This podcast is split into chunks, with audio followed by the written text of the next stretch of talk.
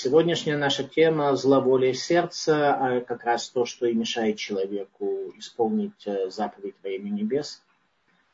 И немножко мы попытаемся это понять э, чуть э, глубже. Наша недельная глава Ницавим, она начинается с того, что Мушарабейну завершает свое, практически он уже дошел до конца своего увещевание еврейского народа перед э, своей смертью и говорит свои самые важные, самые последние слова. Чем ближе к концу книги Дворим, тем Мошарабейну самую суть знания нам будет передавать, самую суть увещевания того, что должно каким-то образом затронуть наши сердца и показать определенные проблемы, связанные, как в этой недельной главе мы видим, с зловолием нашего сердца. Под зловолием понимается неготовность и нежелание человека действовать иначе, как во имя своих собственных интересов. И тогда, соответственно, намерение чистое во имя небес страдает, и результат весьма-весьма печальный от всего этого. Мушарабейну говорит в недельной главе следующие слова, что Задача наша вступить в союз с Господом Богом твоим и в клятвенный договор с Ним, который Господь Бог твой заключает с тобой ныне, дабы поставить тебя сегодня народом себе. Он будет тебе Богом, как Он говорил тебе, и клялся отцам твоим Аврааму, Ицхаку и Якову. То есть э, наши працы, наша задача в рамках э, Возвращение к Богу предполагает изучение Торы, соблюдение воли Творца и изменение себя. А именно нам необходимо легаге лемало табутейну, легаге достичь величия наших працев. И э, Мушарабейну произносит здесь э, слова, которые нам необходимо иметь в виду. Не с вами одними заключаю я союз сей, клятвенный договор сей, то есть э, Бог заключает не только с тем поколением, поколением знания, поколением исхода, поколением дарования Торы, но и с теми, которые стоят, но и с теми, э, которые стоят ныне здесь, Господом Богом вашим, и с теми, которых нет здесь с, с нами в настоящее время. То есть речь идет о душах, всего еврейского народа, который, несомненно, будет э, продолжать завет с Богом на протяжении всей истории человеческой цивилизации. То есть речь идет э, о нас э, с вами. Дальше Моше Рабейна говорит очень интересные, очень важные слова. Вы же знаете, обратите внимание, обращение к поколению знания, поколению знания, но тема отличается от нас, что мы сегодня знаем в меньшей степени, поскольку недостаточно развили в себе духовную практику прежних поколений. Вы же знаете, как жили мы в земле египетской, как проходили мы среди народов, через которые вы прошли. И вы видели мерзости их и кумиров их из дерева и камня, серебра и золота, которые у них. Может быть, до сих пор вы видели всю ту мерзость, увидели ту святость, которая стало наследием еврейского народа при исходе из Египта, при даровании Торы. То есть вы увидели совершенно святым, каким мы и должны быть сегодня. Народ святой – это обратное состоянию злоболия сердца, когда сердце устремляет человека порой к весьма бренному, к весьма упрощенному и примитивному. Э, Вилинский Гаон. Теперь то, что я сейчас скажу, это, может быть, будет сутью нашей лекции. Известно от Раба Хайма из Воложина, ближайшего ученика Вилинского Гаона, что 10 недельных глав книги Дворим. В книге Дворим, в принципе, 11 недельных глав, но, как правило, Ницавим Ваилех, две недельные наши недельные главы читаются вместе. Поэтому, таким образом, становится у нас 10 недельных глав. Вот, Вилинский Гаон говорит, что 10 недельных глав соответствуют десяти векам шестого тысячелетия. И, соответственно, сегодня у нас 5780 год, это завершение уже восьмого века шестого тысячелетия. Соответственно, каждая недельная глава, согласно Виленскому Гаону, раскрывает то, что актуально именно тому столетию. Нам с вами актуальна глава именно наша сегодняшняя Ницавим Ваелех. Она рассказывает нам о нашим, э, наших особых э, трудностях и нашей ситуации сегодня. И когда Виленский Гаон э, говорил о нашей недельной главе, то он в первую очередь имел в виду следующие слова. 29 глава, 17 стих. «Может быть, есть среди вас мужчина или женщина, или семейство, или колено, сердце которого отвращается ныне от Господа Бога нашего, чтобы идти служить божествам тех народов, может быть, есть среди вас корень, приносящий яда и полынь. То есть, может, вы живете в этом мире, в принципе, провозглашаете какие-то идеи веры в единого Бога и слова завета, не чужды вашим устам, и тем не менее вы э, устремляетесь служить чужим божествам всевозможных народов, э, много интернета смотрите и много народе мира с их ценностями, об этом мы как раз говорили на протяжении многих наших уроков, что все ценности это кина, тава, вековод. Страсти, стремление к славе и зависти это более-менее то, что э, более-менее то, э, к чему люди устремлены сегодня. Туда зловольное сердце и устремляется.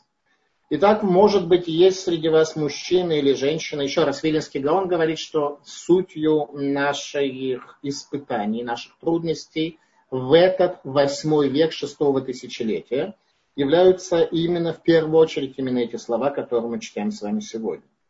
Может быть, есть среди вас мужчина или женщина, или семейство, или колено, сердце которого отвращается ныне от Господа, Бога нашего, чтобы идти служить божествам тех народов, может быть, есть среди вас корень, приносящий яды полыни, так, в сердце, где этот корень находится, он в сердце. И этот корень приносит яды полынь, отравляет человека, как людям кажется, что их сердца устремлены для того, чтобы добиться большего комфорта и большего успеха в этой жизни, однако это всего лишь отравляет и, конечно же, никакому успеху не приводит. Как то сказано дальше. И вот, как выслушает он слова клятвенного договора этого, он благословит себя в сердце своем, говоря, мир будет мне, хотя буду я ходить по произволу сердца моего. И пропадет таким образом сытый с голодным. Итак, люди будут благословлять себя в сердце. Тема нашей лекции – зловолие сердца. Соответственно, люди будут э, видеть, что в сердце яда и полынь. И жизнь, в общем, нельзя назвать работающей – несмотря на какие-то весьма скромные достижения.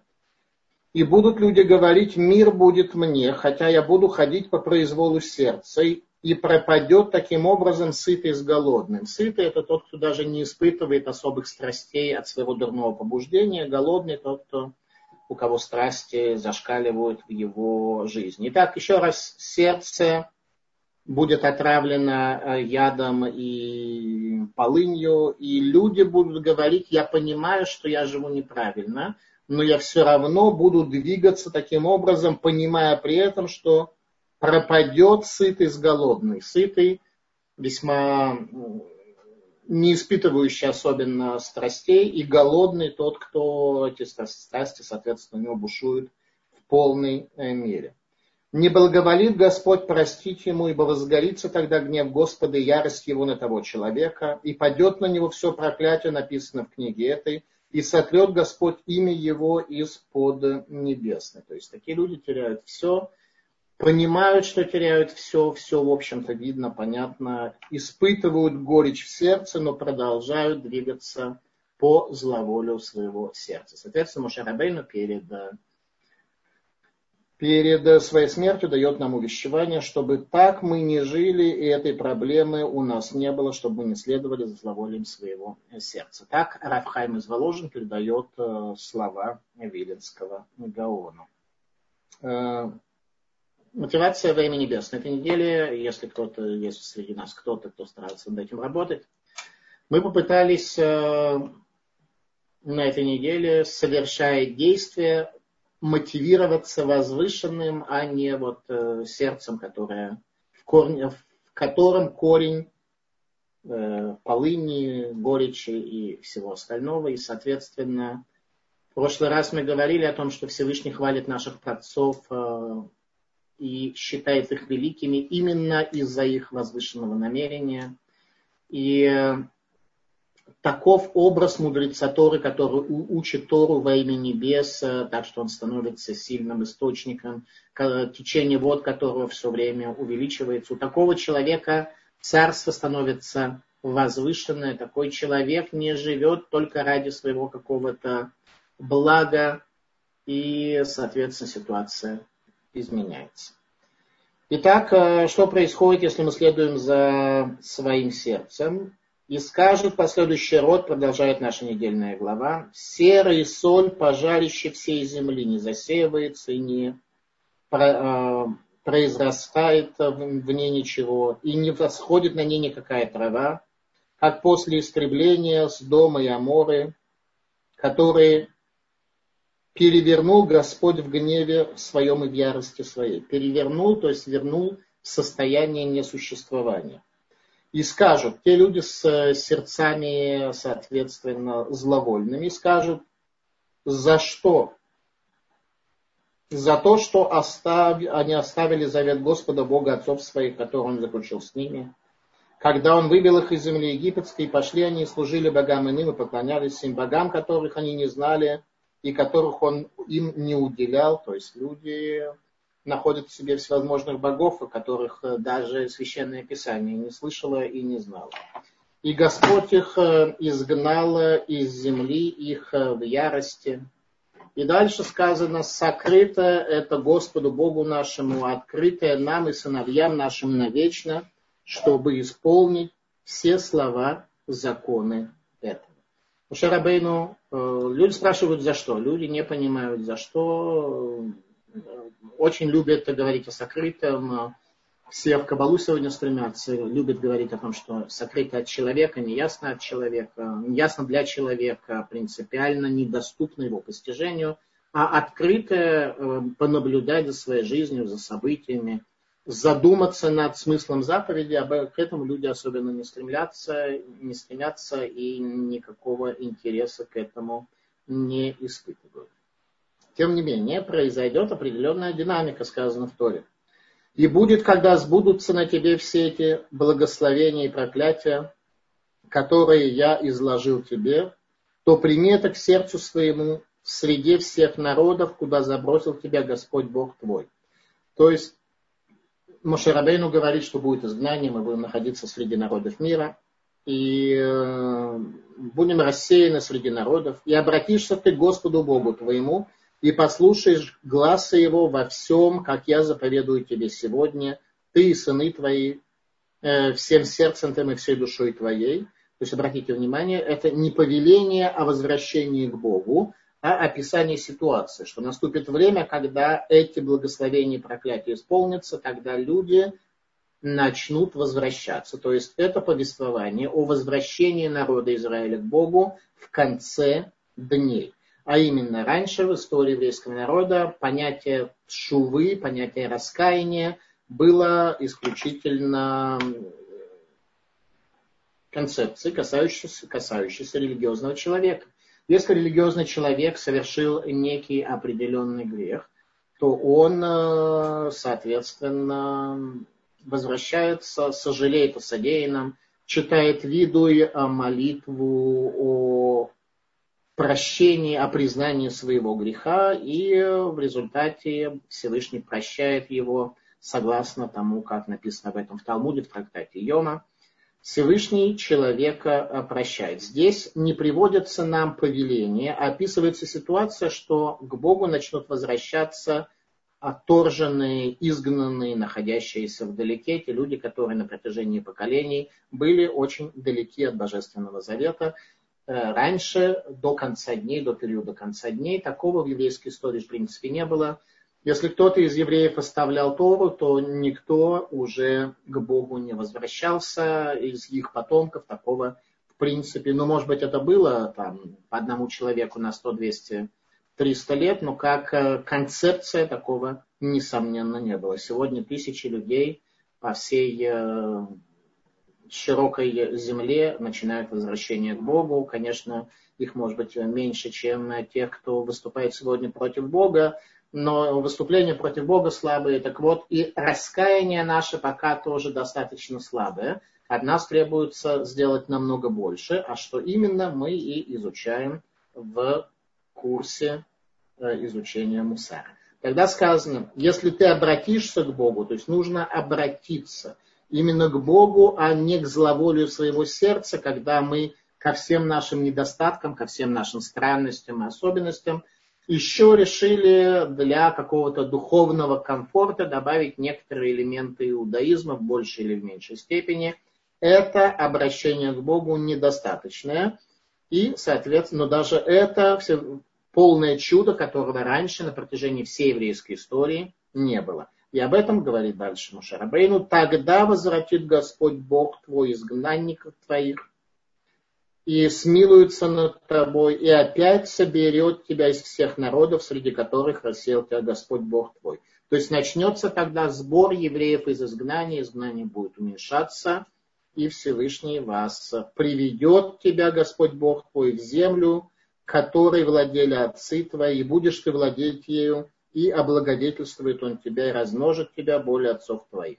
Здесь явное повествование о том, что в Израиле будет проблема с парковкой, и недвижимость будет стоить дорого, потому что начнется сбор еврейского народа, и весьма возможно, мы с вами сегодня являемся свидетелями этих процессов. Ну, по цене на недвижимости в аспекте парковки, несомненно, все это исполнилось. Итак, э, сегодня мы поступим немножко иначе. Сегодня я хочу э, предложить э, возможность обсуждения темы не в конце лекции, как мы поступаем обычно, а раньше, в настоящий момент.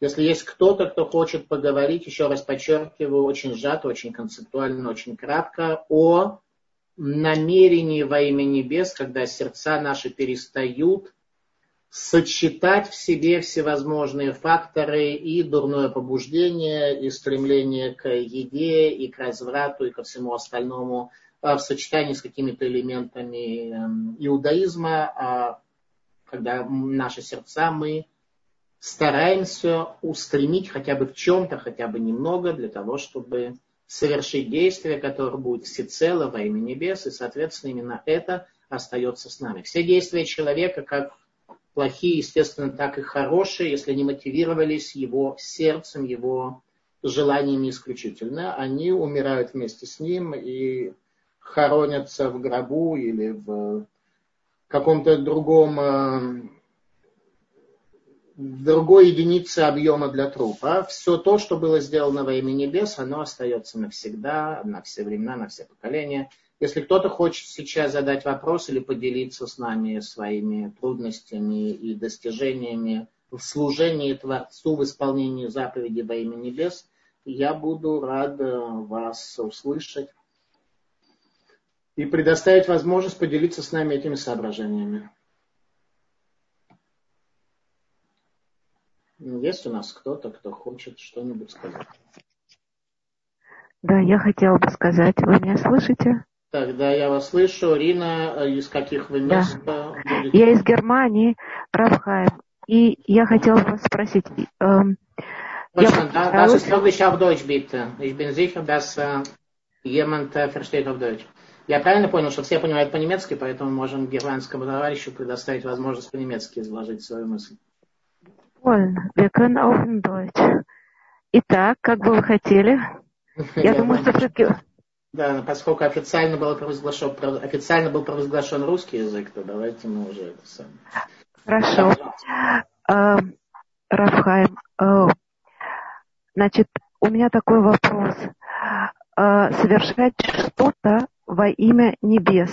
Когда я что-то сделала, то для меня вдруг стал вопрос, а как же дефинировать вот это во имя небес? И являются ли поступки, которые связаны только не знаю, с Всевышним, и я, и Всевышний. Только в этой области во имя небес я пишу вам ситуацию. Скажем, у меня такая работа, такая профессия, что я вынуждена, или там, слава Богу, я могу помогать людям.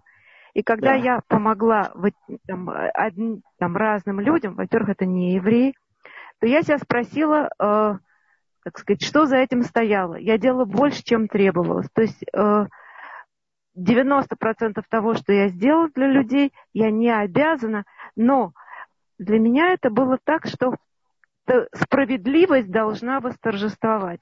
И я себя спросила, э, да, я делаю это не для людей, не для собственного ощущения, вау, какая я молодец, а просто я считала, что там произошла несправедливость, я буду бороться для этих людей за справедливость и больше того.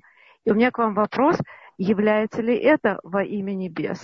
Или это okay, очень, очень хорошо, спасибо, да, очень хороший вопрос. Я отвечу следующим образом. Сказано в Талмуде э, «Гадольга митцуве восе, э, мимиша ино митцуве восе». Более велик человек, который исполняет заповеди, когда они на него возложены, чем тот, который делает это добровольно.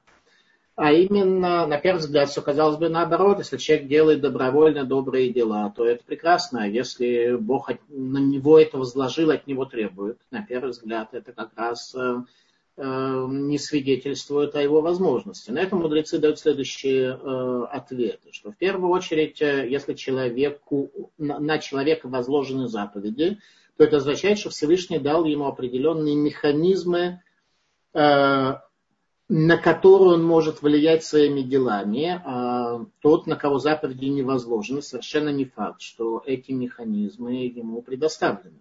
Поэтому в этом смысле действие будет более значим. А, второй аспект, почему, если заповедь возложена, то она более значима, чем исполнение добровольное. Второе объяснение следующее. Э, если человек делает доброе дело, не потому, что э, так повелел Бог, который создал этот мир, а по причине его собственных желаний. Это необходимо понять, чем он мотивируется. И мотивируется он, таки, он, так, он так, таким образом э, желанием своего сердца. В сердце есть не только желание разрушать, уничтожать, но также и созидать, и что-то делать. Но в такой ситуации мотивация его может оставаться личностной. Он делает так, потому что у него происходит – делает в смысле добрые дела, потому что у него в сердце происходит определенный процесс, а именно он видит несправедливость. Эта несправедливость э, воспринимает ее, он видит некую ситуацию, скажем так, начнем с нуля, да, он видит некую ситуацию, воспринимает ее как несправедливую. Соответственно, от этого нечто поступает к нему в сердце. Его сердце испытывает э, раздражение, обиду, боль, страдания и множество других факторов – и он решает предпринять определенные действия для того, чтобы свое сердце успокоить и восстановить комфорт согласно тому, что он считает. Но такой человек запросто может перевернуться в любой, другой, в любой ситуации, если вдруг э, он не ощутит этого и так далее, и так далее. И, и в любом случае такой человек делает это по той причине, что ему лично так будет более комфортно. То есть, то есть он служит себе, своим желанием, стремлением своего сердца, э, в том числе и добрым. Поэтому наше намерение, да, Бог от нас совершенно не ожидает, чтобы мы стали некоторыми роботами, и чтобы от добрых дел мы не испытывали никакой радости, никакого удовлетворения. Отнюдь нет, мы должны с радостью исполнять заповеди и так далее. Но мы должны понимать, в чем мотивация наша. И мотивация наша поступить правильно, потому что так заповедовал Бог, а не потому, что у нас э, в сердце какие-то там э, э, нервные окончания, чего-то там возбудили. И из-за того, что мы начитались книг из классической литературы, мы решили, что что-то нужно исправить, изменить и так далее. Соответственно, вот это и есть идея. Делать во имя Бога. Мир был создан Творцом. Он ожидает от нас, чтобы мы исполняли в этом мире Его волю, а не нашу волю. Э, в частности, э, прямое подтверждение этого мы находим в Рамбаме, в законах э, Деот, мировоззрений. Рамбам приводит пять категорий людей, которых нет доли в будущем мире. Один, одна категория – это человек, который отрицает существование доброго, будущего мира – соответственно, отрицает существование доброго мира, получается, что он делает все исключительно во имя этого мира. Таким образом, он утрачивает свою долю в грядущем мире. И вторая категория людей, которые верят в то, что существует э, будущий мир, но он не из Торы. То есть люди действуют во имя так или иначе будущего мира, но он не из Торы. То есть получается что? Что они э, действуют во имя каких-то своих собственных верований, и тогда в будущий мир, который из Торы, они не попадают. То есть необходимо нам э, все-таки исполнять волю Бога и иметь возвышенную мотивацию. При этом, подчеркиваю, нигде нам не запрещено делать это как-то бесчувственно, без, э, без удовольствия. Понятно, что человек должен испытывать радость. Но радость какого рода? Радость от служения Богу, радость от возвышенного, а не от примитивного, от упрощенного, от того, что я сделал доброе дело, и теперь, ну, в самой, в самой низкой форме, что теперь об этом можно написать в газетах или рассказывать всем, или тем самым возвыситься в своих собственных глазах над другими людьми, что вот видите, вы эти добрые дела не делаете, а я их делаю, поэтому я великий, а вы никакие. Ну, вот э, такая идея. И здесь понятно, что все зависит от тонкости души, от тонкости сердца. Э, заповедь, соответственно, таким образом исполненная во имя Бога будет иметь э, большую значимость, и в том числе в глазах получателя.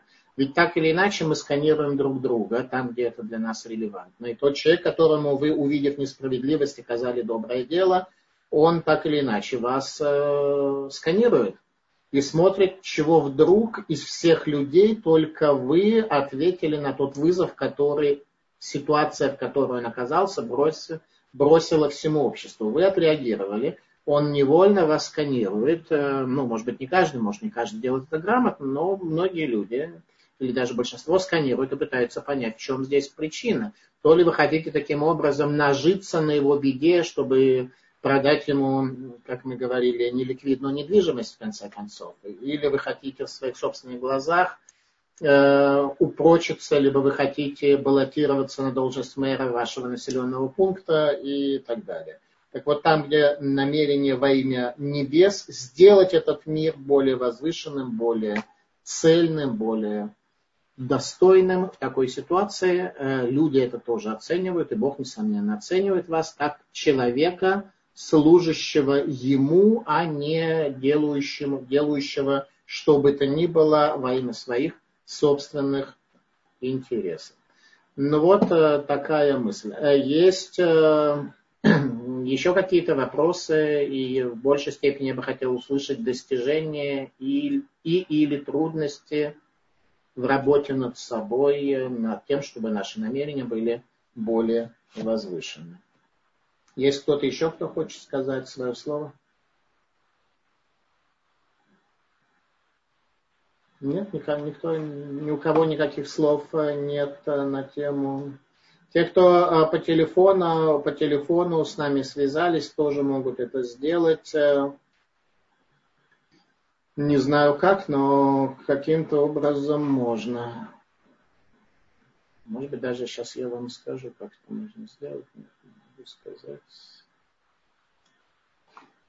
Не могу сказать. Но на что-то там, на что-то там нажать. Так, да.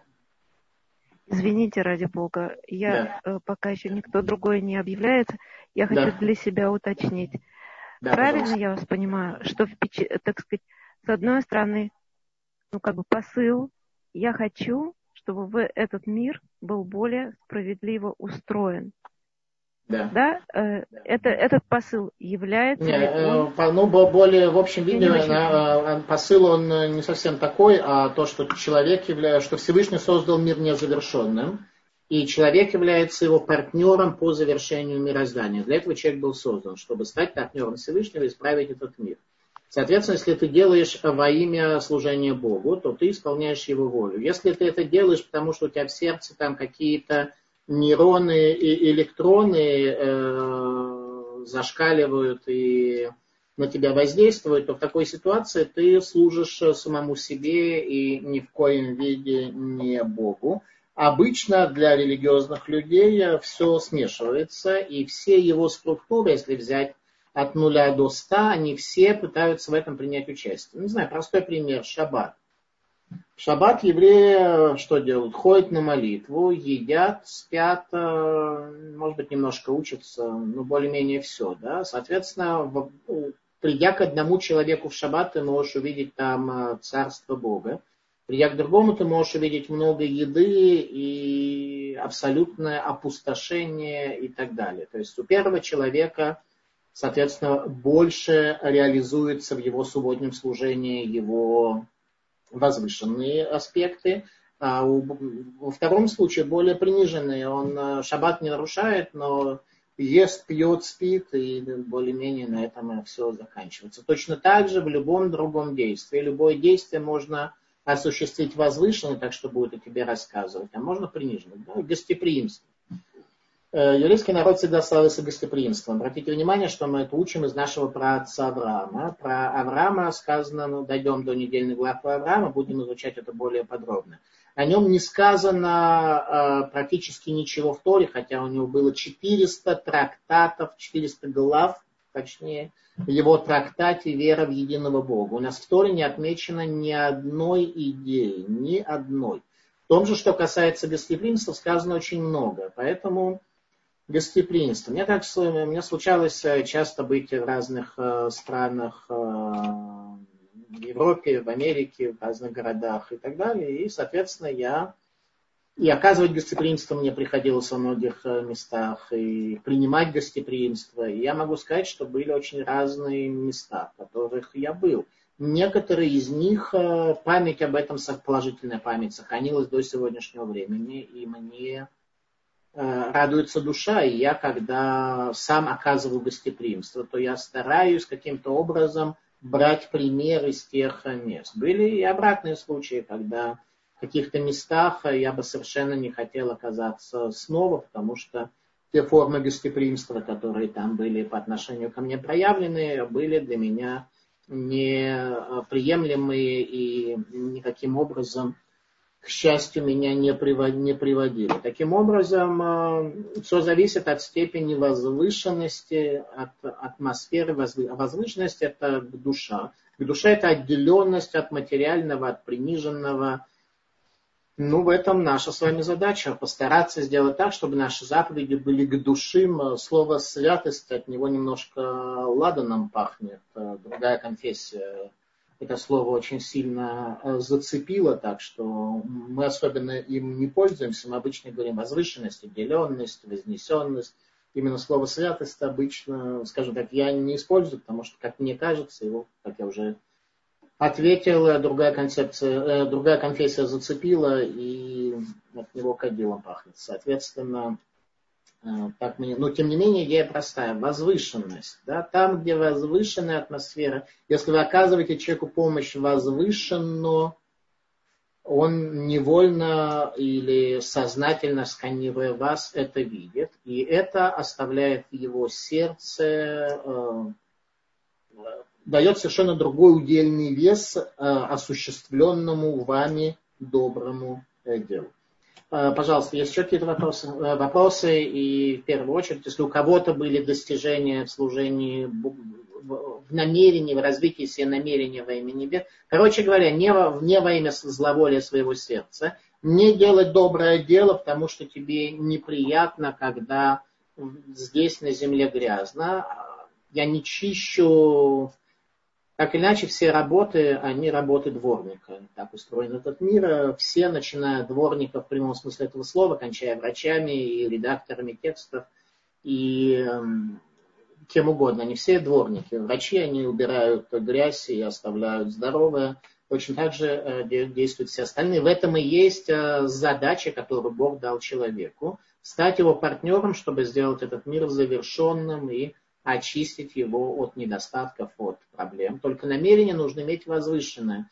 Не чистить э, дороги для того, чтобы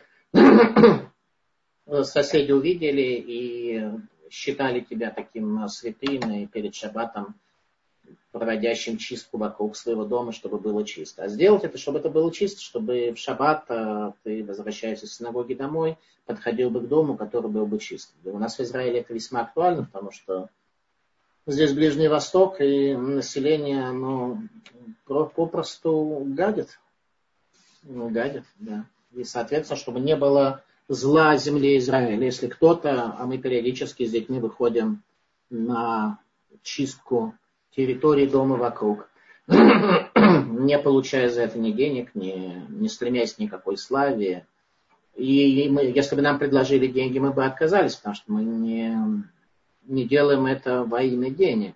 Соответственно, результат такой, что другие люди, другие соседи тоже начали выходить на улицы и тоже делать то же самое. То есть доброе дело, но в конце концов приводит к какому-то результату.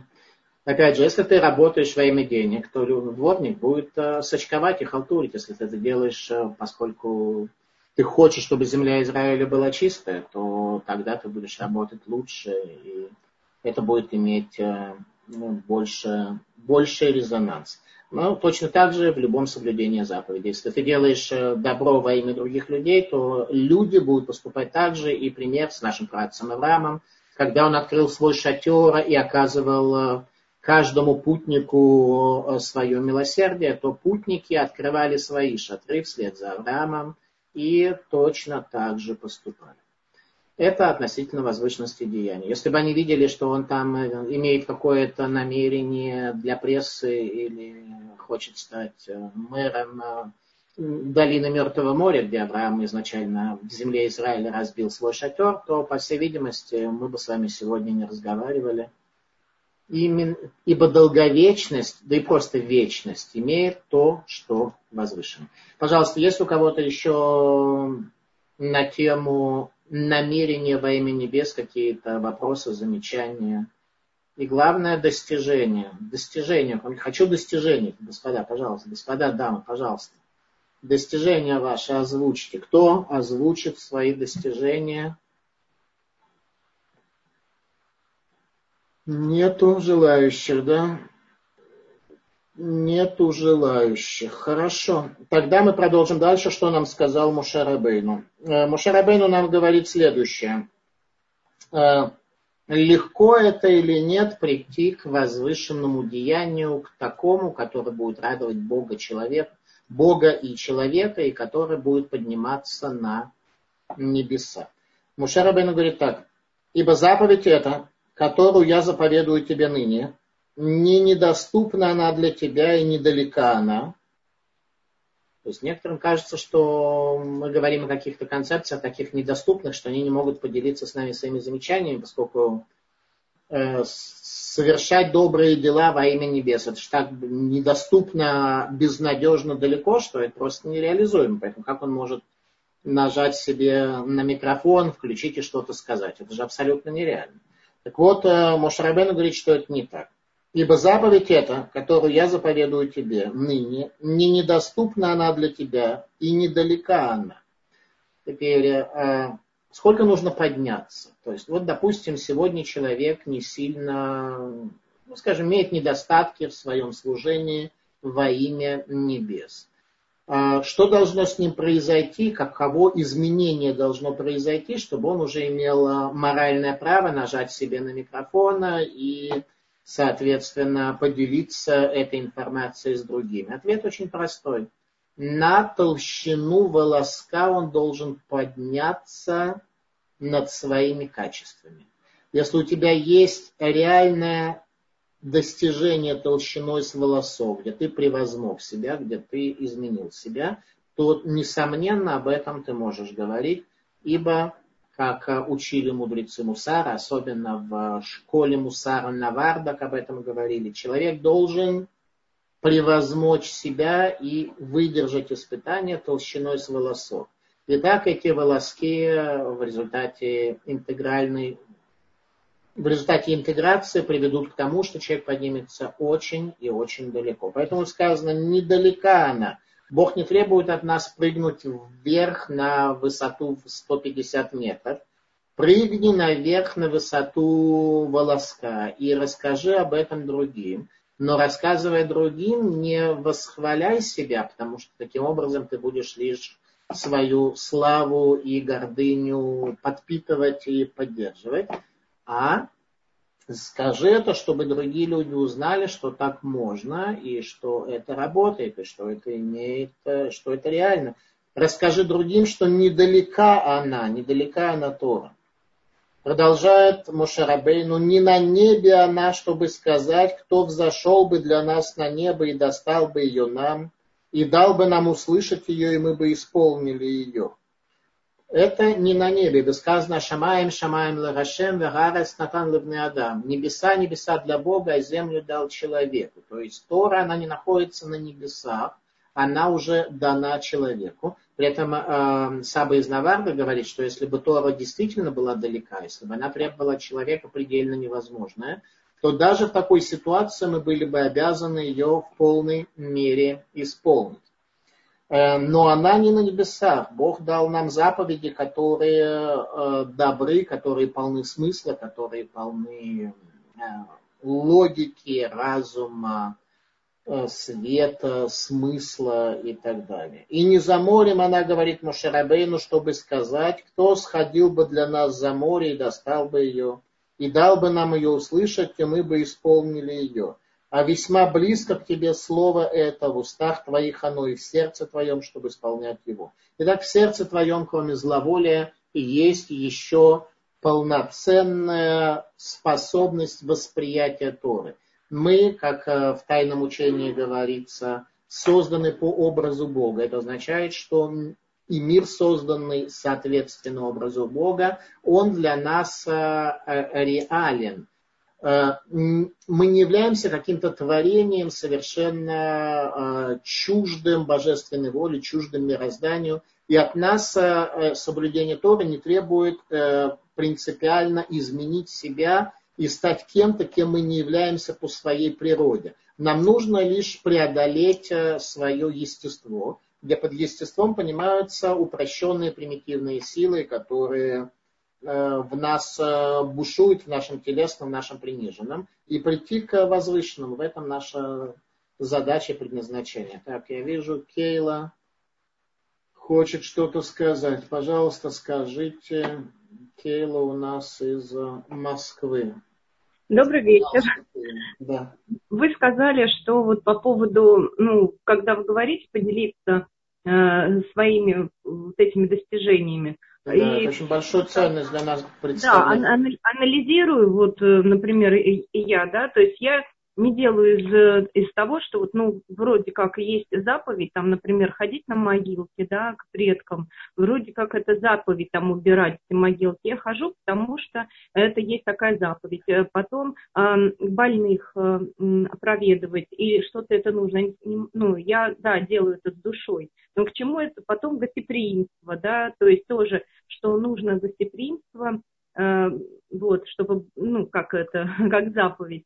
Но что хочу сказать, что что-то делаю я, наверное, не так, потому что я это делаю с душой, я помогаю людям, которые вот, ну, к родственникам там, которые заболели, но к чему это все приводит? Если я, э, что начинают на меня уже Э, только кроме меня уже никому нет, чтобы и этим родственникам помогать. То есть на меня уже возлагают уже против моей воли вот эти обязанности. Потом, если с этими могилками, то уже все родственники хотят поручить мне уже за, ну, за какими-то там дальними тоже убирать. То есть, э, если, если гостеприимство, то даже если мы приезжаем куда-то в другой город и уже все равно готовы к нам прийти в гости, и причем не приглашая к себе, приходить к нам в гости, но и в плюс к этому, даже когда стараешься сделать так, чтобы человеку понравилось, чтобы там э, развлечь и так далее. И после этого, ну, элементарного даже спасибо никто не говорит, но все стремятся к этому. То есть и я вижу в этом что здесь что-то не так, что-то я не доделываю или что-то я неправильно делаю. Ну, в общем, какой-то вопрос. Поэтому достижениями я никак не могу это назвать. Хотя я делаю это, наверное, в первую очередь, потому что это заповедь а не из-за того, что мне вот так вот изначально хочется. А когда начинаешь это делать, вроде бы и неплохо, вроде бы и удовольствие получаешь от этого сам. Но да, в конце концов... Хорошо, давайте, э, давайте, спасибо большое, э, вы молодец. Давайте коснемся этого вопроса более подробно. Итак, э, начнем со следующего. Вы привели в качестве примера предписывающие заповеди, оказание доброго гостеприимства, гостеприимства, посещения больных и так далее. По этому поводу сказано так, что это заповеди Элумицвот Шенареншур, это заповеди, которым нет границ. Имеется в виду, что э, есть определенные заповеди у нас, у которых есть границы. Например, трубление в шафар. В Рошашана нужно протрубить вот так, как протрубил, и этого достаточно, не нужно на протяжении всего дня трубить второй, третий и десятый раз. Есть заповеди одевания тфилин. Если ты, в принципе, одел тфилин на время молитвы, то этого тоже достаточно. Есть некто, кто украшает эту заповедь, и в тфилин находится на протяжении всего дня в состоянии чистоты, в первую очередь мышления. Тем не менее, закон этого не требует. Что касается заповеди по отношению к человеку, то это заповеди, которым нет границ. Имеется в виду следующее, что ты должен сделать столько, сколько ты можешь не разрушая свою жизнь. И дальше оказывается, что Всевышний даст тебе и поможет. Ибо сказано, что, э, в частности, э, если рассмотреть экономический вопрос этих факторов, то сказано так, что в Роша Шана каждому из нас определяется все наше экономическое обеспечение на год, кроме э, тех трат, которые у человека будут на шаббаты, на праздники, на воспитание своих детей – Э, и на другие добрые дела, которые человек осуществляет. Поэтому, если человек делает добро, то Всевышний видит, что он оправдывает таким образом, э, таким образом, таким образом божественный образ, который есть в нем самом. И Всевышний относится к такому человеку милосердно и оказывает ему помощь. Идея простая. Если у вас есть э, работник, вы видите, что этот работник хорошо работает, то вы, естественно, дадите ему и зарплату повысите, и дадите ему все, что ему необходимо для качественной работы на вас. Если вы видите, что работник ваш все средства тратит исключительно на себя, то он может вас раздражать. Вы будете платить ему минимальную заработную плату, э, соответственно, стране вашего проживания.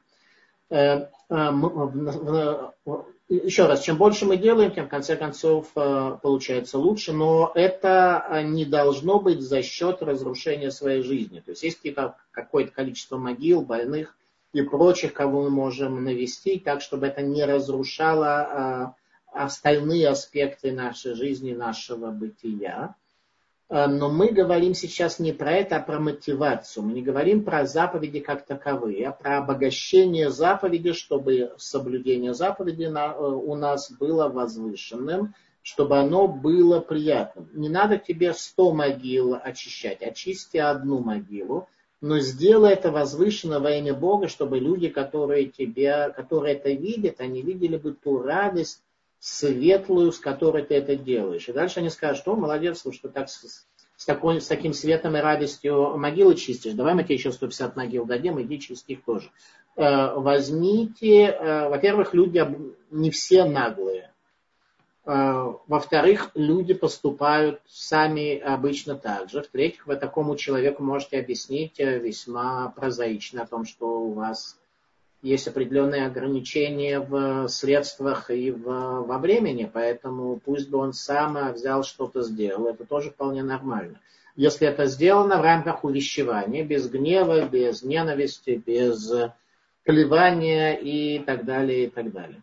Но главное, что то, что мы да, берем, и то, то за, что мы, э, за что мы беремся и что мы делаем, чтобы это было возвышенно, чтобы люди видели святость, возвышенность отделенность от примитивного в наших намерениях и в наших поступках.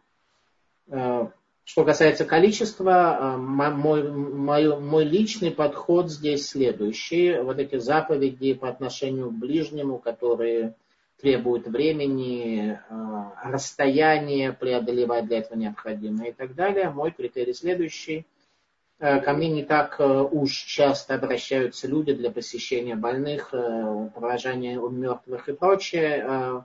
Мой подход такой, что там, где мое присутствие существенно для других людей, поскольку это достаточно нечасто происходит, то я делаю все, что я могу для того, чтобы там участие принять. Э, это не, поскольку конкретно у меня лично в жизни, это не разрушает мою жизнь, а скорее наоборот созидает, то таких обращений не так уж много у меня, и я охотно с полоборота, то, что называется, принимаю участие в добрых делах. Если вдруг я оказываюсь в ситуации, когда температура минус 30, когда у меня нет машины, и когда мне надо ехать непонятно куда, и у меня нет, э, я не знаю точно, как туда добраться и так далее, то я очень стараюсь себя убедить в том, что Э, возможно, если меня там все-таки да, хотят увидеть, то я должен так поступить, потому что не так уж часто при температуре минус 30 ко мне э, по какому-то вопросу обращаются. Э, но если ты уже за это взялся, то постарайся сделать это возвышенно и качественно. И об этом продолжает Мушарабейну и говорит следующие слова в 30 главе, 15 стих. Смотри, Итак, всегда, когда сказано «ре», «ре», увидя, смотри, усмотри, то это требует определенного видения, то есть э, духовной практики. Смотри, посмотри вокруг, не следуй за своим сердцем, как автомат э, без э, ощущения жизненности. Смотри, научись видеть, как Бог через события в твоей жизни и в жизни других людей раскрывает свою руку, свое желание, свое благословение или, не дай Бог, сокрытие своего лица. Смотри, предложил я тебе сегодня жизнь и добро, и смерть и зло. Тебе есть два предложения. Добро и зло, заповедь и грех. Только посмотри, к чему они приводят. Посмотри по себе, по другим людям.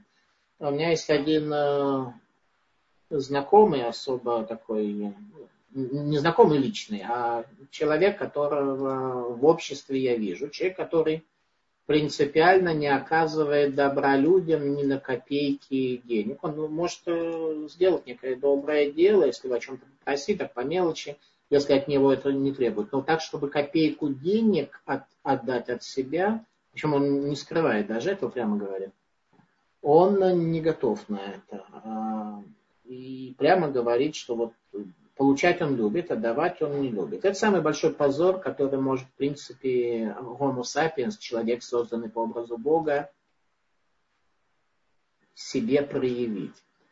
Соответственно, заповедь требует от нас от 10 до 20% наших средств э, и, возможно, времени и внимания для других людей, посвятить другим людям. И эти средства являются тем, что Всевышний дал тебе в залог, чтобы ты использовал их для доброго дела.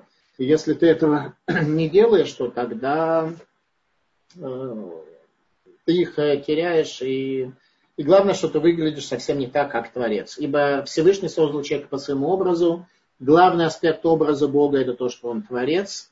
И Творец, значит, твори, делай, созидай. Соответственно, посмотри, как живет э, тот человек, который копейку не отдаст. И посмотри, как складывается жизнь людей, которые дают, светят, которые образ Творца в себе реализовали и создают, стали участниками Творца в сотворении мира. Смотри, говорит Тора. Вот только если бы одно это слово «смотри» мы с вами сегодня изучили, вот этого было бы уже тоже достаточно для урока. Не всегда урок должен быть там по часу полтора-два, и много слов должно быть сказано. Иногда одно слово, которое западает тебе в сердце, и из него искореняет э, горечь и полынь, одно слово иногда может измениться. Вот изменить судьбу человека. Вот, пожалуйста, урок внутри урока, только одно слово «смотри». Научись смотреть, научись смотреть, как выглядят другие люди, стань немного профайлером – Посмотри, как люди реагируют на реальность и к чему это их приводит. Итак, смотри, предложил я тебе сегодня жизнь и добро, и смерть, и зло. Следуя за заповедями, ты приходишь к настоящей жизни, когда тебе не жалко копейки, когда тебе не жалко немного времени. Заповедую тебе сегодня любить Господа Бога твоего, ходить путями Его. Обратите внимание, ходить путями Его. То есть здесь мы находим непосредственно заповедь, следовать путями Всевышнего и, соответственно, качество милосердия. Всевышний раскрывается себе в мире в качестве Творца, в качестве источника милосердия. И наша недельная глава заповедует нам следовать его путями. Если следующего путями ты свет проливаешь, если нет, то нет. Дабы жил ты и размножался, и благословит тебя Господь Бог твой на земле, в которую ты ходишь, чтобы владеть ее. Будешь следовать путями Всевышнего, тебе будет благословение.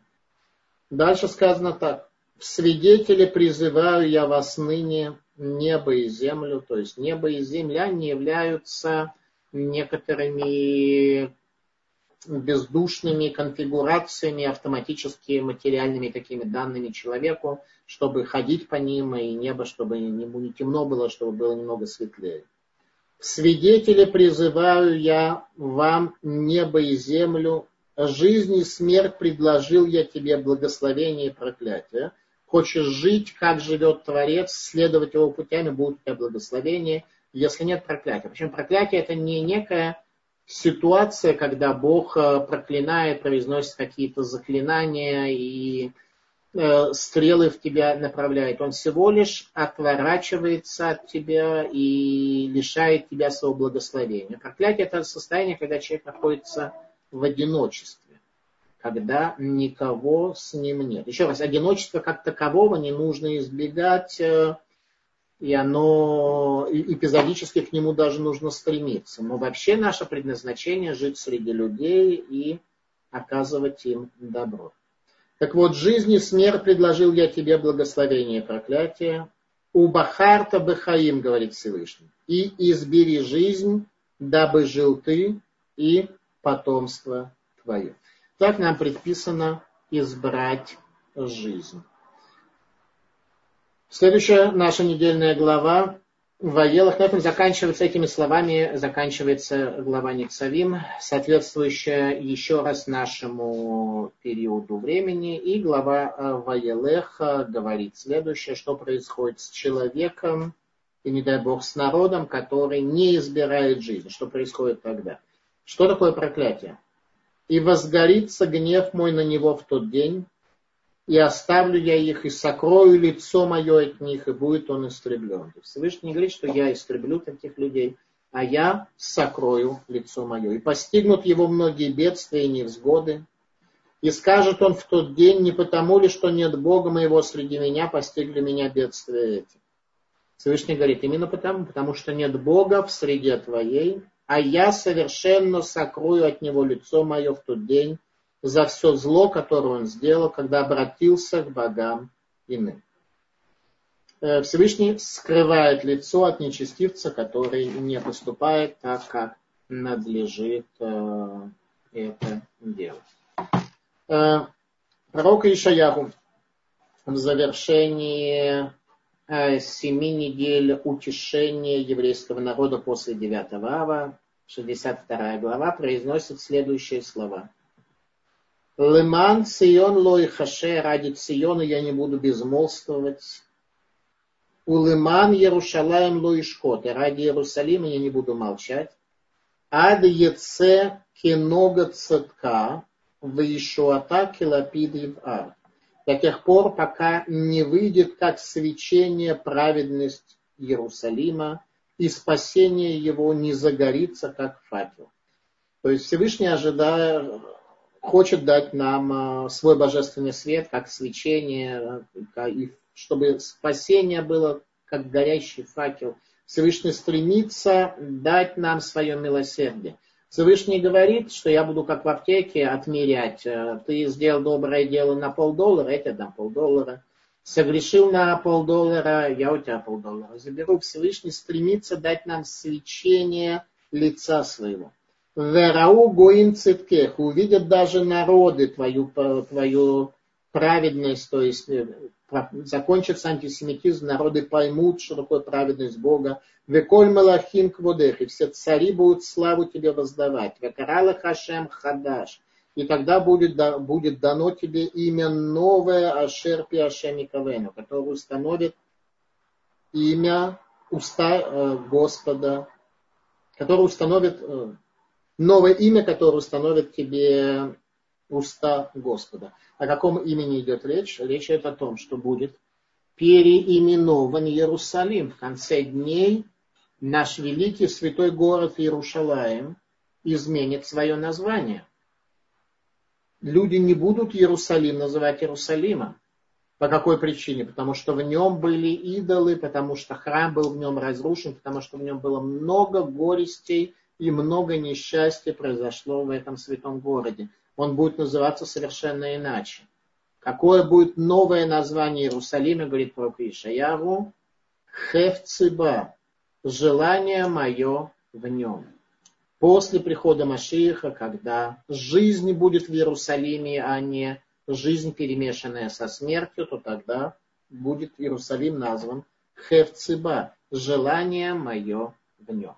Таким образом, пророк Ишаяху увещевает нас, говоря, что Всевышний хочет дать нам свой свет, дать нам э, возможность жизни. У Бахарта Бахаим, избери жизнь, тогда будет хев цыба, и тогда свечение охватит тебя. Что для этого необходимо?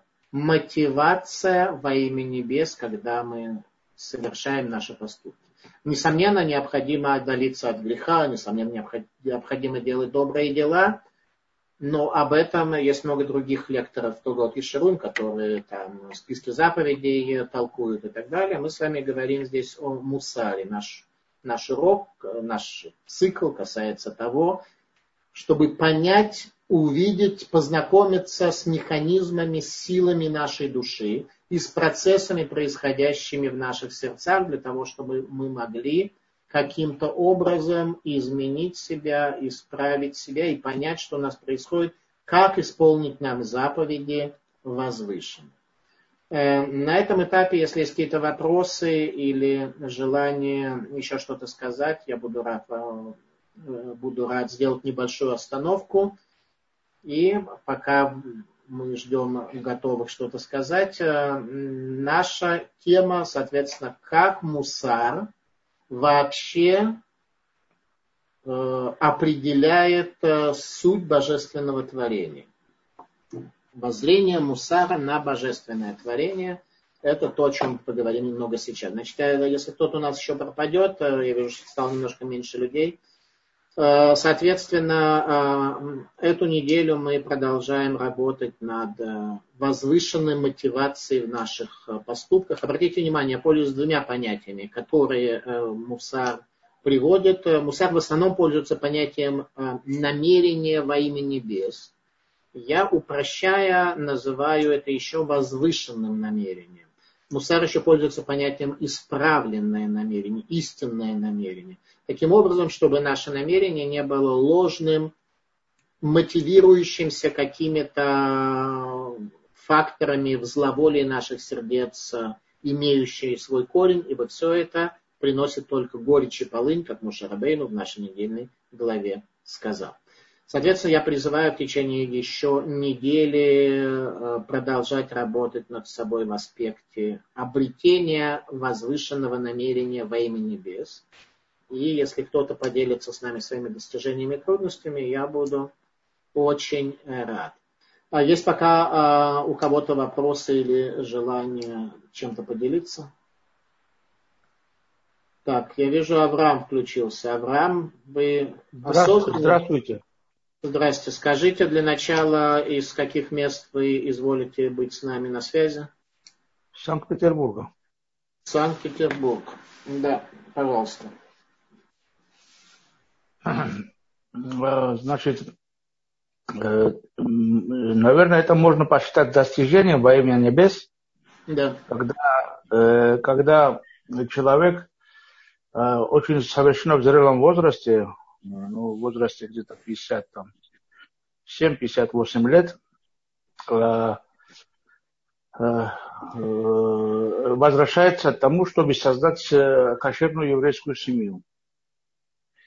Когда до этого он имел, в общем-то, кошерную, но не еврейскую семью. Кошерную, но не еврейскую. Это что вы имеете в виду? Ладно, не отвечайте на это вопрос. Да, извините, продолжайте дальше. Да. А, значит, имеется в виду, что э, была создана, значит, э, семья во имя небес, чтобы она была кошерная, чтобы дети были, э, значит, еврейского происхождения. И это было сделано все во имя небес. И вот таким намерением, чтобы как чува, чтобы вернуться, короче говоря, к своим стопам. Вот, э, и вот у меня вопрос. Я не знаю, насколько это можно считать достижением. Спасибо большое за вопрос, э, замечательный. Э, несомненно, это является большим достижением, когда человек в любом возрасте принимает решение построить свою семью на еврейских ценностях. Соответственно, теперь, после этой лекции, все мы понимаем, что нет здесь никаких пределов, и можно и нужно а, все время повышать планку и каждый день на толщину волоска подниматься в том, чтобы семья была более а, возвышенная, вознесенная, чтобы все заповеди, которые соблюдаются, были нормальными. Мизуза кошерная, гостеприимство качественное, взаимоотношения между мужем и женой возвышенные, чтобы дети видели отца, который каждый день ходит а, в дом учения для того, чтобы выучить что-то новое, приносит домой, рассказывает об этом. Здесь нет никаких этому границ. Э, продолжим дальше э, на воззрение учителей Мусара на суть божественного творения. Первое, что я хотел бы привести, это цитату из книги пророка Ишаягу, Вознесите глаза ваши и посмотрите, кто сотворил это. Кто выводит по счету их воинство, всех по имени называет. Э, для того, чтобы э, приблизиться к пониманию, к воззрению более точно учителей Мусара на суть божественного творения, пророк Ишаяру говорит, что нам необходимо вознести наши глаза и посмотреть, кто этот мир сотворил – кто сотворил в нем такое изобилие творения, вершиной которой является человек, выводит по счету воинства и всех по имени называет. То есть в этом мире нет никого случайного, заодно созданного. Ну так уж случилось, что люди рождаются какое-то количество в год статистически, но вот кто-то и народился – Пророк Ишаяху говорит, что Всевышний всех по имени называет. Каждое творение возникает здесь с божественной точки зрения не случайно. И даже если человека вышел в свет благодаря тому, что не, не сработало э, предохранение его родителей, то это не означает, что с точки зрения Бога его появление на, в мире является случайностью. Учителя Мусара говорят следующее. Учение Мусара отмечает, что Всевышний наделяет нас всем, в чем мы больше всего и постоянно нуждаемся. И дарует это самым доступным образом. Например, воздух, без которого невозможно существование, есть везде. Ну, там, где человек его не загадил, а воздух есть везде.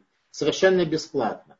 Но еще больше нам необходима вера, являющаяся основой жизни. Всевышний содеял так, что вся земля полна верой. То есть Всевышний дает все, что нам нужно в полном изобилии широкой рукой, за исключением парносы, за исключением дохода, чтобы это была причина для испытания человека. А, Причем, обратите внимание, что нам нужно постоянно, то есть воздух, мы имеем, а еда человеку нужна лишь время от времени. И здесь Всевышний нас испытывает. Так вот, как воздух, так вот, как эта земля полна воздухом, Точно так же она полна верой. Куда ни посмотришь, ты увидишь веру, если глаза твои не слепы, если ты обладаешь способностью, как Мушарабейну в нашей недельной главе сказал, «Ре увидь, увидь, посмотри на дерево, как оно дает листья, посмотри на любого человека, который когда-то образовался из э, зародыша, и в результате у него возникла все его органы материальные. Если ты в этом не видишь веру, если все тебе кажется каким-то случайным механизмом существования мироздания, то главная проблема, наверное, потому что ты всего лишь к этому привык.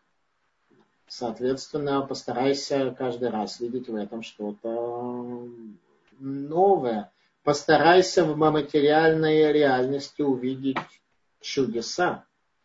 Праведники каждым своим возвышенным поступком провозглашают царскую власть Творца на земле и помогают другим обрести трепет перед небесами, чтобы вместе с мудростью и знанием в их сердцах укоренилась истинная глубокая вера, как то сказано, преимущество знания мудрости дает жизнь обладающим ею. Так сказал, так сказал царь Шломо в книге Курелин. Преимущество знания мудрости дает жизнь обладающим ею. Если ты обладаешь знанием мудрости, то реальность для тебя становится совершенно другой, она несет тебе совершенно другую, другое воздействие.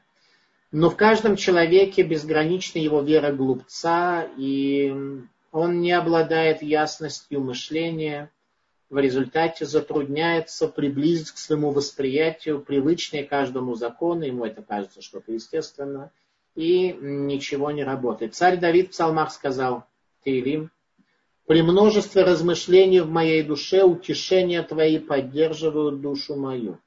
Э, соответственно, э, требуется много размышлять, требуется попытаться освободиться от э, привычности, от воззрения на этот мир как на что-то привычное, как на что-то, в чем нет ничего нового, и то, что мы теряем способность чему-то научиться. Э, истинность нашей веры базируется на исторических событиях на исходе из Египта, на даровании Торы, и тем не менее в каждом поколении мы можем увидеть э, чудеса, чудеса в первую очередь материальных законов, чудеса, божественный Ашгахи Протит, когда в нашей жизни Бог очень тонко каждому из нас э, показывает э, нечто, что э, происходит в нашей жизни для того, чтобы нас научить, для того, чтобы нам показать. Самое главное только э, обладай способностью увидеть, обладай способностью не пропустить это, так чтобы не осталось никакой памяти в твоих э, глазах. А мы приближаемся к Роша Шана, к Йом Кипуру. До, до Роша Шана у нас будет еще одна лекция на следующей неделе. Мы постараемся, постараюсь немножко быть полезным, чтобы подготовить вас к, этим, к этому дню. Самое главное в Роша Шана это принять Царство Всевышнего на земле. Йом Кипур очиститься от э, греха. Очиститься можно только если совершить реальное раскаяние в своих э, каких-то делах и прийти на Йом-Кипур с конкретными, с конкретным списком, э, не обязательно письменно, естественно, с конкретным списком того, а, от чего ты собираешься отдалиться, и тогда Всевышний в этом аспекте сделает тебя чистым, как новорожденный ребенок. Если ты этого не делаешь, то тогда ты лишь исполняешь заповедь Йом-Кипура, если постишься в него и, и не совершаешь никакой работы, но очищение реально у тебя не происходит. Итак, Роша Шана, принятие Царства Всевышнего, трубление в шафар, принятие того суда, который тебе будет, Йом-Кипур, возможность раскаянием, не дай Бог порвать, э, точнее порвать, не дай Бог э, тяжелый декрет, который тебе определен, и еще в Симхатору, в праздник Сукот, праздник близости с Богом, Симхатору, можно в какой-то степени э, в какой-то степени можно радостью от близости к Богу тоже порвать тяжелый декрет, определенный, не дай Бог, человеку на этот год. Об этом мы будем говорить на следующей э, неделе во время нашего следующего урока. Пожалуй, э, значит, до этого давайте попытаемся немножко действительно совершать наши поступки во имя небес, чтобы они были возвышены. И дай Бог, это будет как раз очень важным свершением в месяц Илу, который дан нам для подготовки Соответственно, если есть пока вопросы, призываю всех еще раз э, в течение недели э, постараться свои поступки сделать более возвышенными во имя небес, чтобы они не мотивировались чем-то таким временным, упрощенным, приниженным и так далее. А, пожалуйста, если есть какие-то еще вопросы или желание поделиться своими соображениями, то я буду рад вас услышать. Если нет, то на этом мы заканчиваем. И на следующей неделе с Божьей помощью последний урок этого года. Вопросы есть? Алло, меня слышно? Давид, да, вас слышно, замечательно. Да, Бурштейн, здравствуйте. Я в свое время занимался книгами, может, вы меня помните? Улиц Тайзон, не Саждо, да, конечно, я вас помню. Вот, я хотел, знаете, что сказать? Вот да. есть такой у нас, у нашей общины русскоязычной с Россией, такая да. проблема, что мы не можем оторвать от себя э, цдаку. Вот как вы можете это объяснить? И то ли это наша ментальность, то ли так мы воспитаны.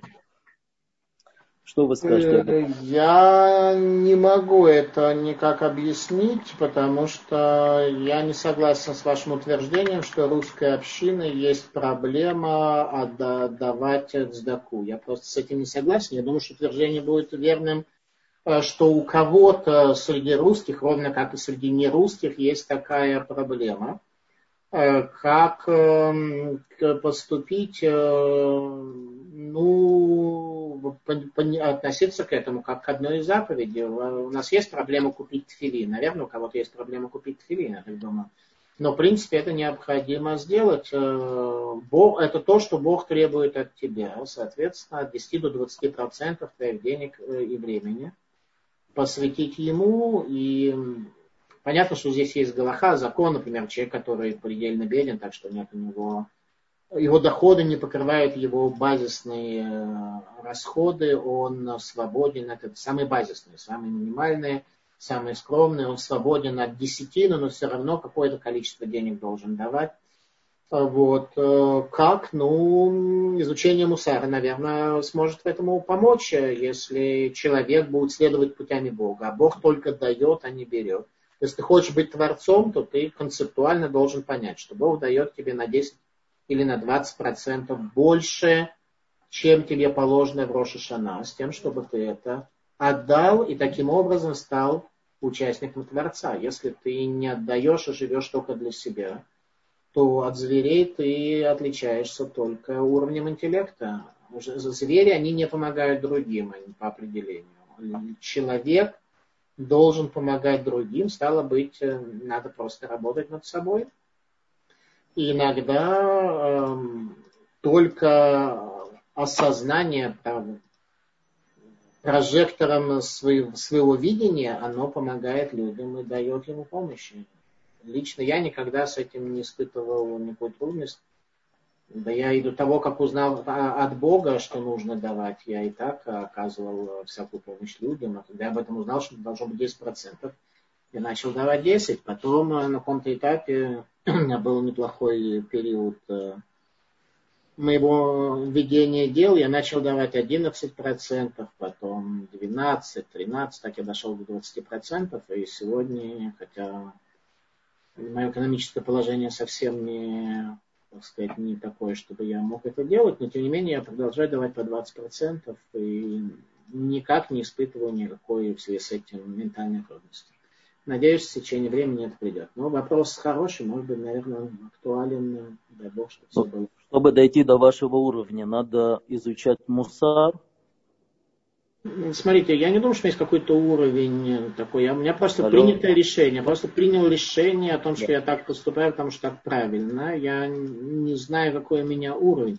А в том, что касается использования этих денег. Смотрите, я на них смотрю как на деньги святые, которые вообще в некотором смысле не мои, и Бог мне их дал для того, чтобы я стал его участником. То, то есть я... А уровень, я тут никакого уровня не вижу моего просто мое видение картины мира. А какой уровень? Я стараюсь эти деньги использовать вот. самым Вы дошли до святым а, результата, так как вы изучали, я... изучали мусар, и поэтому вы дошли до этого результата. это, что вот э, не, я дошел до этого еще когда слово русскоязычные мне... евреи, которые находятся... Я дошел до этого, как еще когда э, слово мусар э, совершенно э, мне никакой информации не несло. Просто у меня тогда был некий период, когда были неплохие доходы. Это было много лет тому назад. И я решил, что 10% э, может быть недостаточно, я буду давать 11%. Ну и так постепенно оно пошло. И оказывается вполне нормально, и ничего в этом нет, э, никакой в этом нет трудности. Слава Богу, происходят чудеса, и даже когда особо и доходов-то вроде нет, э, как-то, слава Богу, Всевышний помогает закрыть месяц вот на таких условиях 20%. Я думаю, что это постепенно как-то оно придет. Э, э, может быть, э, в Толдот Ешерун в цикле «Еврейский взгляд на мир» есть моя лекция еврейской благотворительности. Я не уверен, что в более новом диске есть, в более старых нету, поэтому я просто не знаю, есть или нет, но у нас по плану эта лекция не входит в, так сказать, в планы, поэтому я не знаю. Окей, хорошо, я вижу, что у нас есть э, Давид. Да, Давид, вы хотите что-то сказать тоже? Давид нажал пальчик. Есть у нас э, Давид, э, который хочет что-то сказать?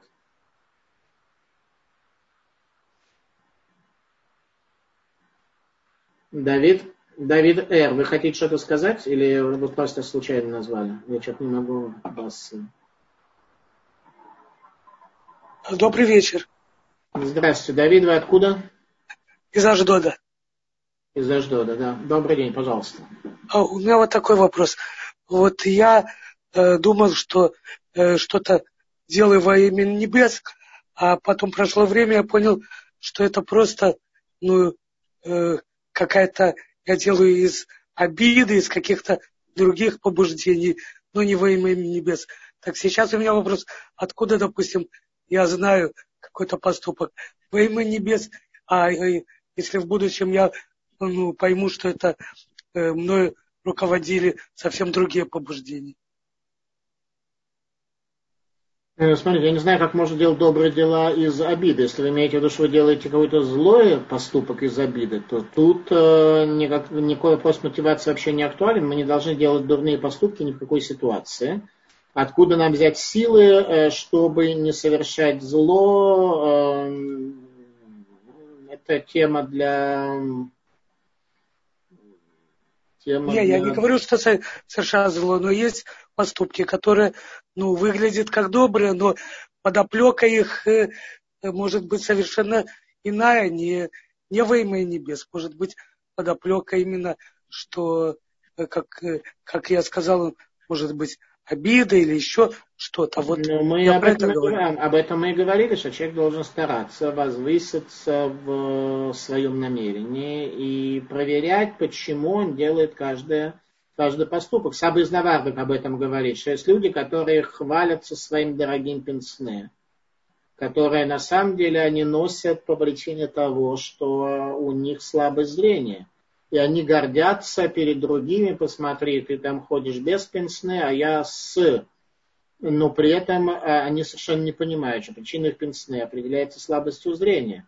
Есть люди, которые кого-то восхваляют, каких-то людей за какую-то деятельность, не потому, что они действительно считают, что деятельность она правильная, а потому что это касается как-то их самих, что они тем же занимаются. Другие люди не видят значимости в каких-то добрых поступках э, людей, по той причине, что каким-то образом они чувствуют, что это чуждо для них, и им это не дано. Так вот, мы каждый раз нашей мотивации должны задумываться, по какой причине мы это делаем. Из-за какой-то зависти, желания прославиться, или потому что Бог э, нам такое заповедовал.